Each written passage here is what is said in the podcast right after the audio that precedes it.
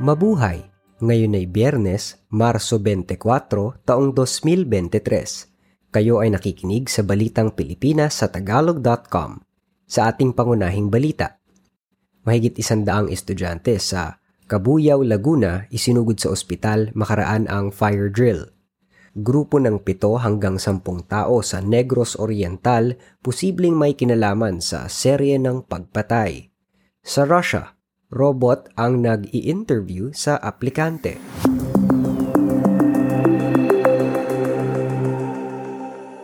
Sinisiyasat ang isang sopresang fire drill na isinagawa sa Kabuyaw City sa Laguna na naging dahilan ng pagkakaospital ng isandaang estudyante dahil sa sobrang panunuyo at gutom. Sinabi ng Department of Education na nais nilang malaman kung paano makapagsasagawa ng pagbabago at maiwasan ang ganitong insidente sa susunod. Sinabi ni Kabuyaw Mayor Dennis Hain na may isandaan at labindalawang estudyante ng Gulod National High School Mamatid Extension ang isinugod sa iba't ibang ospital dahil sa pagkahilo at pagkahimatay makaraang dumalo sa fire drill sa eskwelahan.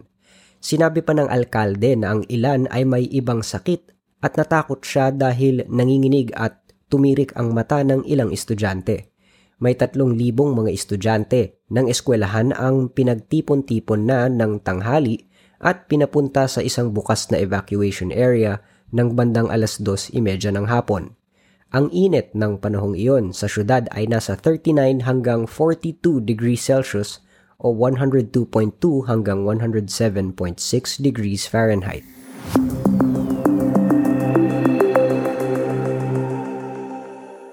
Isang grupo ng pito hanggang sampung tao ang nasa likod ng serye ng pagpatay sa Negros Oriental at ang pinakahuli ay ang pagpaslang sa gobernadora ng probinsya na si Roel Degamo. Ayon kay Justice Secretary Jesus Crispin Remulla, tinitignan na nila ngayon ang isang organisasyon na nasa loob ng Negros Oriental na may kinalaman dito. Sa kasalukuyan, sampung mga suspect sa pagpaslang kay Degamo ay nasa ilalim na ng kustodiya ng National Bureau of Investigation. Sinabi ni Remulla na tinitignan na ng mga otoridad ang lima hanggang anim na direktang nagkutsaba sa pagpatay kay Degamo.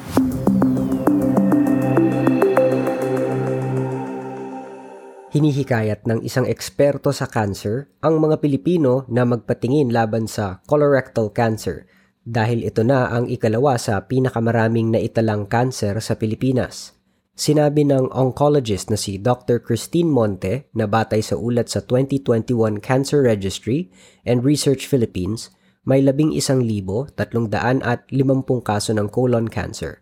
Noong 2021 at 6,100 at siyam ang namatay sa sakit. Sinabi ni Monte na hindi lamang ang mga may lahi ang nagkakaroon ng colon cancer kung hindi maging ang mga manginginom ng alak, nagsisigarilyo, kumakain ng maraming naprosesong pagkain at karne, o mabigat ang timbang o mataba, o may type 2 diabetes.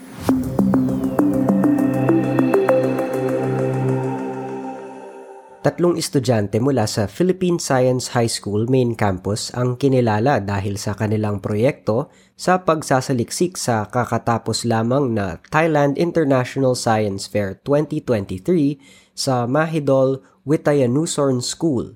Ang proyekto ni na Michael Jeffrey Real, Sydney Lance Fernando at Marco Rafael Liseralde ay pinamagatang development of a neural network for classifying selected Fabaceae family plant leaves. Sa pamamagitan ng Android application, nakikilala ng mga Pilipinong mananaliksik ang mga halaman mula sa Fabaceae family nang hindi na kailangan ng koneksyon sa internet. Ang pag-aaral ay posibleng manghikayat para magka-interes sa botany at taxonomy.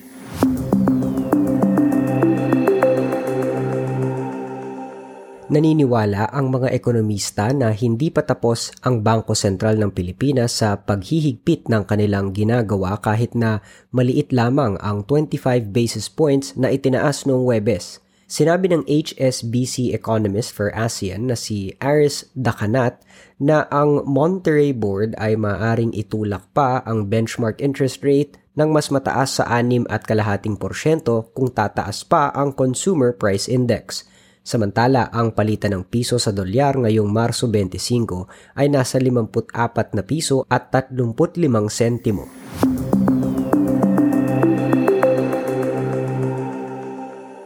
Labindalawa sa labing apat na munisipalidad ng Oriental Mindoro ang apektado ng kumalat na langis dahil sa paglubog ng barkong Princess Empress ayon sa Department of Environment and National Resources o DENR.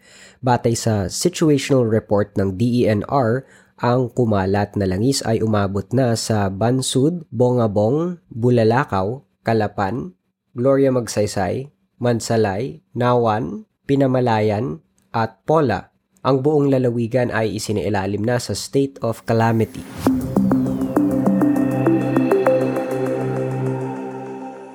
Sa trending na balita online, viral ngayon ang isang batang Pilipinang biktima ng bagyong Yolanda sa Leyte na ngayon ay nasa Amerika na at doon nag-aaral.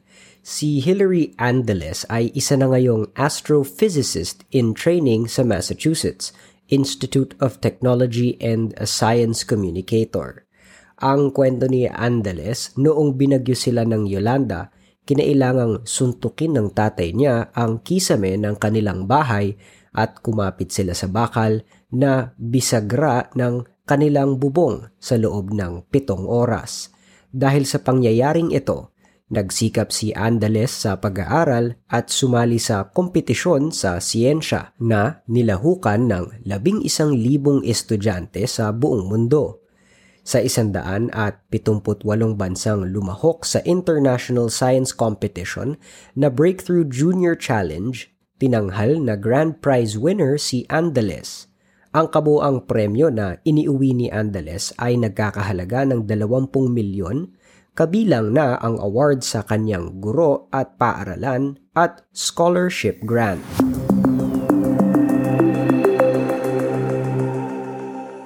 Sa balita sa palakasan, ang na-naturalisa na bilang Pilipino na si Justin Brownlee ang mangunguna sa 28 kataong miyembro ng Gilas Pilipinas para sa Southeast Asian Games sa Cambodia sa Mayo. Kasama rin dito si June Mar Fajardo at ang kasalukuyang PBA MVP Scotty Thompson. Ngayon kasama na si Brownlee sa grupo. Inaasahan na makakakuha na ng gilas ang ginto. Makaraang mawala ito sa kanila sa Hanoi Games nang matalo ng Indonesia.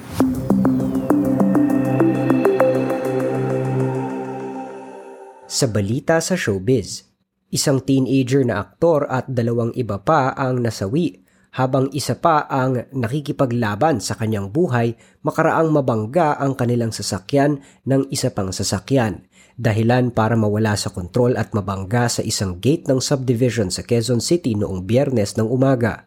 Ang mga nasawi ay ang aktor na si Andre Sison na labing pitong taong gulang, isang Paulo Bueza at Arman Velasco ang ikaapat na pasahero na si Josh Ford ay nasa critical na kondisyon sa East Avenue Medical Center.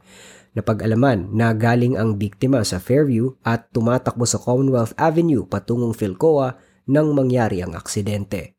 Nabangga ang kanilang BMW sedan, ang kanang bahagi ng isang Ford EcoSport na minamaneho naman ng isang Jeremiah Lopez na naging dahilan para mawalan ng kontrol ang BMW at bumangga sa kalapit na gate ng Intramuros Subdivision. Sa balitang kakaiba, sa Russia, may dinevelop na artificial intelligence technology ang mga mananaliksik na gumagamit ng robot para mag-interview sa mga aplikante sa trabaho. Ayon sa co-founder ng Russian startup na Staffery na si Alexei Konstarev, ang robot na si Vera ay pinapatakbo ng artificial intelligence o AI algorithms. Pinograma nila si Vera sa pamamagitan ng paggamit ng isang milyon at apat na raan libong mga panayam kasama na ang Wikipedia at isandaan at anim na pong libong mga libro.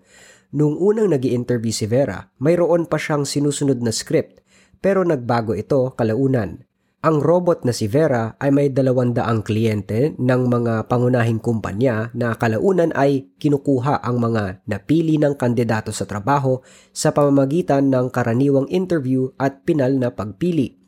Mas mabuti rin ang robot na nag interview Ayon kay Konstarev, dahil wala itong kinikilingan.